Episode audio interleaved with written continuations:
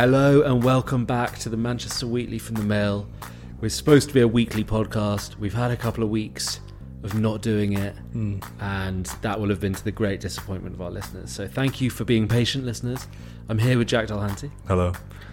and we are talking about a story that we reported over the weekend, and which didn't come from an email or a Twitter DM. It came from someone walking into our office.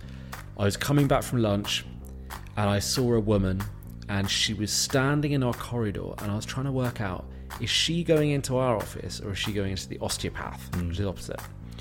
And I thought she was probably for the osteopath. And then I walked into the office and she kind of followed me in and said, Is this the mill? And I said, Yes. And this was Margaret. She's in her 70s. And she told a story about her daughter, heavily pregnant daughter, living in hotels because her social flat, her council flat in the city centre was rat infested because the housing association had done nothing about it. And she wanted someone to spur a bit of action. That is the story of today's podcast. Yeah. Jack, before we get onto that, let's talk about our sponsor, the Manchester Statistical Society. Had you ever heard of this before? I had never heard of it. And what do, what what, what comes to your mind when you hear the name? It sounds quite dry. It sounds it sounds quite academic as it well. does sound very It sounds like a bunch of like mathematicians. It is in fact a very interesting organization that holds events, forums really to talk about big events and big sort of issues. And it's not just maths and, and stats and stuff. Hmm. They talk about poverty, they talk about climate change, they talk about educational outcomes. It started 190 years ago, which must make it one of the oldest Manchester institutions. Yeah. And it was started by a group of friends who felt that like an important part of combating poverty in, in the industrial revolution in Manchester was to collect data. it's like we need to know how many people are living in these basements. We need to know how Mm. much how much bread people are buying. We need to know how much they're earning. And because they're collecting the data, they're also obviously discussing it and debating it. And so it was one of those sort of like industrial revolution kind of organizations. You know, I'm thinking like the Lit and Phil feels like another one of those, and like all these sort of libraries that popped up. What's the really Mm. nice library just off, um, just next to the art gallery? The beautiful Oh library. my God, we can never remember the name of this library. Portico. Portico, yeah. That was another one. Like everyone went there to read the newspapers. So all these kind of like organisations that popped up around for the probably like the middle classes to to speak to each other and to debate and to create social reform. And the Manchester Statistical Society is still going, which is remarkable. It does regular talks. Like last year, they had Sir Richard Leese. They had Stephen Watson, the new head of the uh, Greater Manchester Police. Really big people. This um, in in the months coming up, they've got talks about the effect that the pandemic had on children. They've got stuff about climate change. They've got really interesting talks. It's not just about statistics, it's about loads of social issues. They're sponsoring today's podcast, which we're very grateful for. They really strongly encourage you to go to their website, just Google Manchester Statistical Society, go to their website and check out their upcoming talks. And non members can go along. You just need to book in advance. And they've got loads of good ones coming up. So thank you for, for their sponsorship. Now, Jack, the story you did over the weekend went out under the headline The Powerlessness of Michaela Ali. And I came in on Monday and you had Michaela and her mum Margaret in the office and you were you were speaking to them. Yeah. You've only known these guys for a week now, but you've met them on, on a couple of occasions. Yeah. Who is Michaela and what is her situation with regards to her flat? So Michaela is from Gorton and she currently works at Manchester Royal Infirmary as a nurse's assistant in the head and neck ward. Hmm. And the situation that she's found herself in is that she moved into a basement flat in the northern quarter when she was about 25, so that would have been 10 years ago. And it's run by this housing association called Riverside. And she's always had certain issues with the flat, which I write about in the story. S- Things with damp and a sort of smell of damp. And she talks about how she'd always kind of gotten used to those things and accepted that, that was just part of it. She made consistent complaints, but n- never was anything so bad that it like spurred her into mad urgency. And then last year there was a leak in the flat in the basement ceiling, and when it was a contractor was sent to fix it, and he went into the roof, he found that it had been infested with rats. So that was a, last August, and only now, over a year later, have those rats been removed. Mm. And in the interceding time, she's lived in hotels while they're trying to fix it. She's also become pregnant, which has made it more complicated with how she can access the flat and things like that. And it's just a terrible situation for someone to find themselves in, especially with a housing association Mm. that is meant to kind of be the cover all, Mm. offer these services and make this stuff work. Yeah. So when Margaret came in and spoke to me, she basically sounded like she was at the end of her options. Like she's tried loads of times to get through to the housing association. Yeah. She has, Michaela has. And it just, they felt like, well, how is this situation still going on after a year? Like lots of contractors visiting subcontractors. Yeah. She basically sounded desperate. Yeah. And she doesn't even read the Mill, Margaret. I think her friend does. Her Yeah. friend told her about it. One of our um, members told Pat. her about the Mill. Yeah, exactly. So why had it taken so long? Well, I mean, that is obviously a question for the housing association themselves, which is Riverside. Mm. She had put in consistent complaints about the issue. What she found was that the same people would be coming, the same contractors, all of which with little context surrounding the situation. When there was surveyors that were meant to come, they wouldn't arrive, and someone else would come. She found that she would ask for a joiner and a plumber would be sent. It just Mm. seems like this sort of generally disorganized Mm. situation that has meant that these problems have just been able to persist Yeah. over a, such a long period of time. Yeah.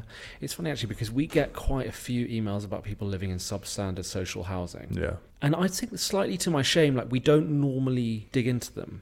And partly that's because sometimes it's quite hard to like work out kind of how they're different or like I, I'm almost ashamed to say it, but as an editor, when something's so common, it almost feels Mm. like, well, it's not newsworthy, you know? It's like we Mm. can't take up every case. And sometimes we've had debates about this because the cases can be very, very specific. Like they've got a very specific beef and it's like been going on for a while and it can get, we often do a call with them and it's just not, it's a little bit messy and whatever. And I think if we had 10 people or 20 people, we'd probably take on more of them. The thing that really grabbed me about this one is like she came in. Mm. Like she literally walked into the office and did not stop talking for about 25 minutes until I said, "Margaret, I've got I've got a call coming. You know, I've Mm. got to, I've got to wrap things up." And she she sounded so much like they were not being listened to. yeah. Which and, and that's the subtext of this piece. It's it's about a flat, sure, and it's about the rats and it's about the terrible treatment. But isn't it really about like the way she hasn't been listened to? Yeah. And that it spans beyond just Riverside as well. She's obviously spoken to local councillors. She's CC'd Lucy Powell, the MP, into most of the emails that she's sent. And she's tried to get in touch with her. And, And has she ever had a response from Lucy? no, they had a response, I think, from their team, but never from the MP herself. Mm. And I think it's just, like you say, there's so many of these cases. And I think it's useful to focus in on one and, and give it that perspective of just how powerless you can feel in that situation and how that is probably something that's replicated across Manchester and Greater Manchester. Yeah. This is a massive organisation. I think they've got more than 70,000 homes, Riverside. Nationwide, yeah. Yeah, nationwide. I don't know how many they've got in Manchester. But tell me about going along on Friday morning, because the day before we published this, you actually accompanied Michaela and Margaret. Take us to that. Come and do the full ceiling, and if you only do the kitchen, I know for a fact that you won't be coming back. That doesn't resolve the rats on this side. When she come in, she said, obviously we do the ceiling, but I can't guarantee you're going to get a staircase, but it's got... She went in, and I said, it's all right.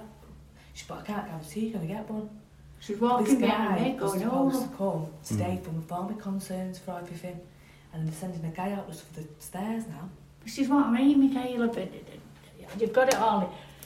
Oh, what you say, right, you sent me this email, and none of it's happening on your behalf, so this isn't going to get done today, is it? Because because the people aren't, aren't coming. It's common sense, that, isn't it? Assistant, They're not coming. She waited when she was there for the assessor. The assessor's still not come today. I'm just like, Yeah, so when I'd spoken to them both in the days before, they told me that they were having a surveyor come in on Friday. Mm. and I asked if I could come along just to kind of want to see the flat because I wanted to get a, a sense of it, and also to see how what they've experienced actually works, like what it's like to be there when there's contractors everywhere. But then when we get there, a few subcontractors arrive, some like clearance guys, if I remember, and then exterminators, Mm. but no surveyor. Mm. And that's when Margaret and Michaela kind of look at me in this sort of Mm. way of like, do you see what we mean now? Yeah. Like the guy who's meant to be here isn't here Yeah. again. My and that's happened before, right? yeah, yeah. And then guys are on the phone like, oh yeah, this guy's meant to be coming, but I've tried to ring him and he said he's in a meeting, and Mm. your housing officer might be here, but she's also in the meeting. And it was this constant sense of like, well, where's just the right person who's meant to be here? And I think this is the issue that I talk about in the piece, which is Michaela and Margaret are always coming, and the people they were meeting just weren't quite the right people that they needed at that time. And then what you end up having to do is dump all of these problems on a contractor who has no context or real mm. idea of why he's just been sent to do one job. And these guys were just sort of stood there like, yeah, we completely understand that this is wrong, but I'm not the person who can help you. I can try and get that person. And seeing the way how infuriating it is for them that after a year that was still going on. Mm. Eventually, the surveyor did turn up and he had a look around the flat, and there was a few conversations about the work that needed to be done. And then finally, it was mad in a way that I mm. knew this had gone on for a whole year. And then all it took was one guy to just go like, "Yeah, okay, let's start now." And that guy basically said this is a week's work. Yeah, So they needed to get rid of the rats, they needed to clean it, they needed Mhm. to change the furniture, and they needed to deal with the staircase as well, right? Well, the staircase is a bit of an iffy one. So the spiral staircase that goes into Michaela's basement, that's just part of the flat. So Mm. I mean, I can't speak to the layout of these buildings or what can be done, but from what they were talking about, that's something that will need to stay, which will be an issue for her going forward once she's had a baby. Did you go on the staircase? yeah, And what's it like? it was like rickety and swayy, Wow. definitely. And There was spindles missing out of it and all that sort of thing. What else was the flat like? So when you go downstairs, you're in the bedroom, Mm. and originally it's meant to be a lounge, but she had it as a bedroom just because you can do what you want. And then it, uh, adjoining that is a kitchen, which was weird to me that you would have a kitchen in the basement in that sort of situation because the means of escape in the event of a fire just didn't really make much sense. So you had this staircase which is unstable, and then you have a set of windows at the end of the kitchen that go out into a courtyard, which is maybe like four by four feet. Mm. You would could fit about three people in there and that's surrounded by high walls that you couldn't scale, and then the high walls are actually topped with mesh. So you're, you'd actually just be trapped in this courtyard if you did that. So I have sent questions to Riverside about whether or not they think that that you know covers fire standards under building regulations. Mm. But yeah, that was something that struck me about the flat as well, and something that they talked about, Michaela and Margaret. It's a fear that they have. Yeah. The really shameful thing is that the first apology that they've had that we know of, to the best of our understanding, is an apology that was sent by Riverside to us, Yeah. not to them. Riverside said to us, We are sincerely sorry for the problems Miss Ali has experienced. Miss Ali is a customer who has experienced a very unfortunate set of circumstances, and while we have sought to deal with them proactively, it's clear we haven't done so as effectively as we could have. So that's the statement. And there's a lot more detail in there. They say they offered her some other places, which she, she says were not appropriate. I think she mentioned one of them was in Chester, sort of thing. No, it was there was a mention of a place in Chester, but that wasn't one that was offered. Okay. There was one in Ardwick, one in Stretford, Okay. but both of them for her they weren't like direct bus routes. The guy in Ardwick who was going to be the tenant before had pulled out, mm. so it wasn't quite so black and white from from conversations with Michaela anyway. Yeah. I mean, the first thing that really strikes you is the fact that she's seven months pregnant and she's living in hotels. Yeah, This is a social housing tenant who is living in hotels two months away from giving birth, which must be incredibly stressful and awful. And she's living in those hotels because of inaction, yeah, not really because something really, really serious. I mean, they might find something really structurally problem, problematic with the flat, but so far it's really just like the surveyor was like, yeah, this should take a week. And now they're working on it. yeah. Like they worked on Friday, they worked on Saturday, they're working on it. I think you know, or they were working on Monday. But for a year they haven't. Like, are they working on it because of the press coverage? Well, I mean, probably not. I think it, it literally is just when I happened to go, the right guy finally turned up. Because if you think that they started, they decided to start the work on Friday, which is the day before we published the Yeah, piece. yeah, So Yeah. it, it wouldn't actually probably be correct to say that it was us. yeah. Well, hopefully they would have just done it anyway. You write in your piece about like coming out of the flat with Margaret and Michaela and sort of looking, you know, in the, you're in the northern quarter and all the bars and all the like expensive flats, Yeah.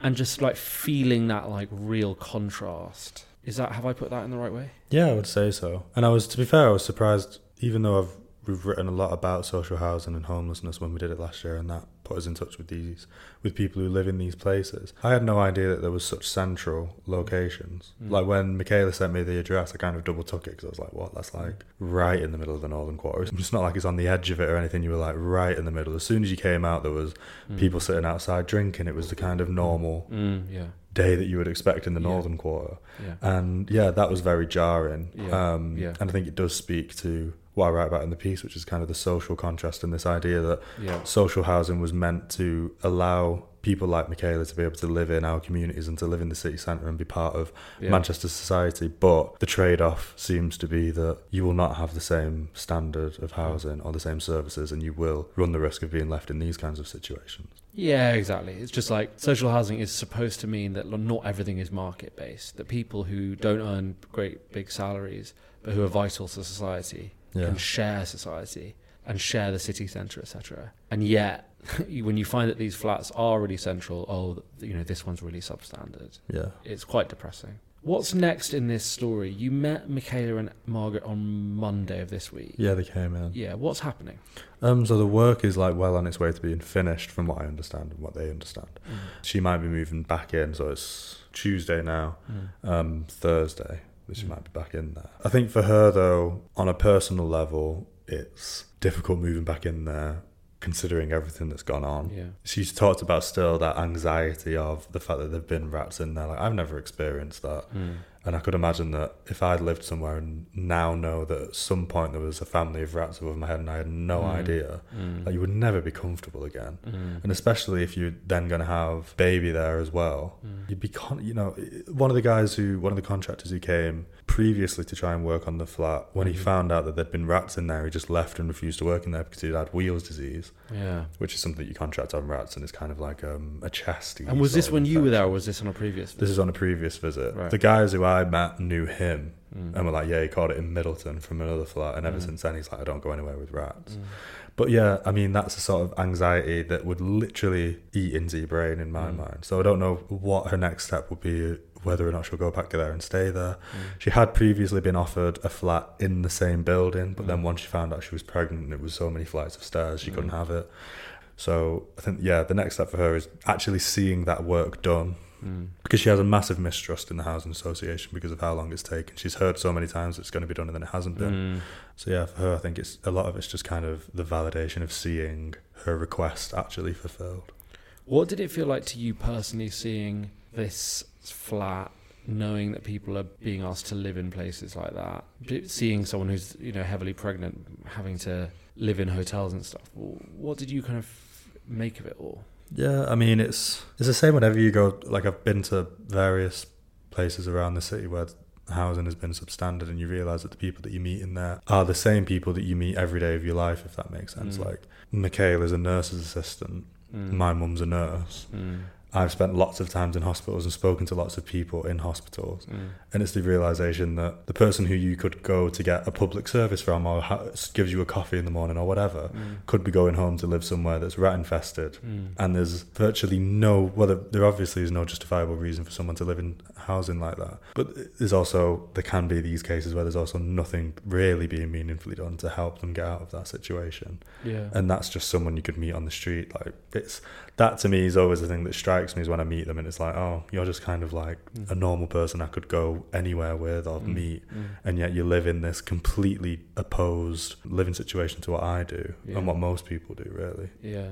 Obviously, there's a lot more like focus and attention on the social housing since the Awab Ishak Yeah. story, and there's more sort of publicity from the ombudsman about complaints and that kind of thing. There's legislation, but there clearly needs to be, just from the reporting we've done before, and loads of other people have done, there clearly needs to be re- reform in the social housing sector Yeah. to give social tenants more power, to make sure that there are mechanisms that they're heard, so that people who don't have lots of like middle class connections, like I've got a lawyer friend or I know someone at Mm. the council or whatever, can get their way when they're being badly treated, right? Yeah, yeah 100%. And that is a two way street in that social housing tenants not having that power in the first place engenders a sort of mindset in them where they almost believe they don't, they Mm. shouldn't have that power. Yeah. Like uh, when we spoke on Monday, me and Michaela, and when we spoke about earlier, she talked about this sense that it was actually her fault somehow. Mm. People were coming in and being like, "Oh, what's other places infested?" And it's almost like, "What have you done?" Yeah. And it's like, "No, she's done nothing. This is completely blameless here." Yeah. And then we were talking, and I've just written the follow up to this piece, and one of the quotes in it, to paraphrase, is kind of like, she never really felt as though the housing association cared Mm. or gave much priority to her personal well-being and then she said herself she was like but why would they because at the end of the day they're getting the rent Mm. and i think that's the sort of mindset that you can build yourself into where it's like well Mm. why would this landlord care about me all they want is the rent from me and i'm left to sort of figure everything else out afterwards which is not the way it should be and it definitely shouldn't be that way in housing association or social housing where these are specifically designed for people who are often vulnerable or like you say don't have the connections to really feel empowered Yeah. We'll do more on this story in the um, weeks ahead. You've written a short thing for the for members this week. yeah Thank you to everyone for listening. We'll be back in your feeds very soon. If you think this kind of journalism is important or you want to help us do more of it, please go to manchestermill.co.uk forward slash subscribe and you can become a member. Thank you to all of those of you who are already members. Subscriptions are really what what drive us forward. It will allow us to do everything. The whole mill is built on the idea of getting money from readers. And we've now got two and a half thousand subs, which is really cool. We've just passed that milestone. But we're trying to have a record month and get and get lots more. So if you're not a member yet, you like this kind of thing, you want to get behind us and also get all our members only journalism every month, eight extra editions. Please go to our website and, and subscribe. And we will see you very soon. see you in a bit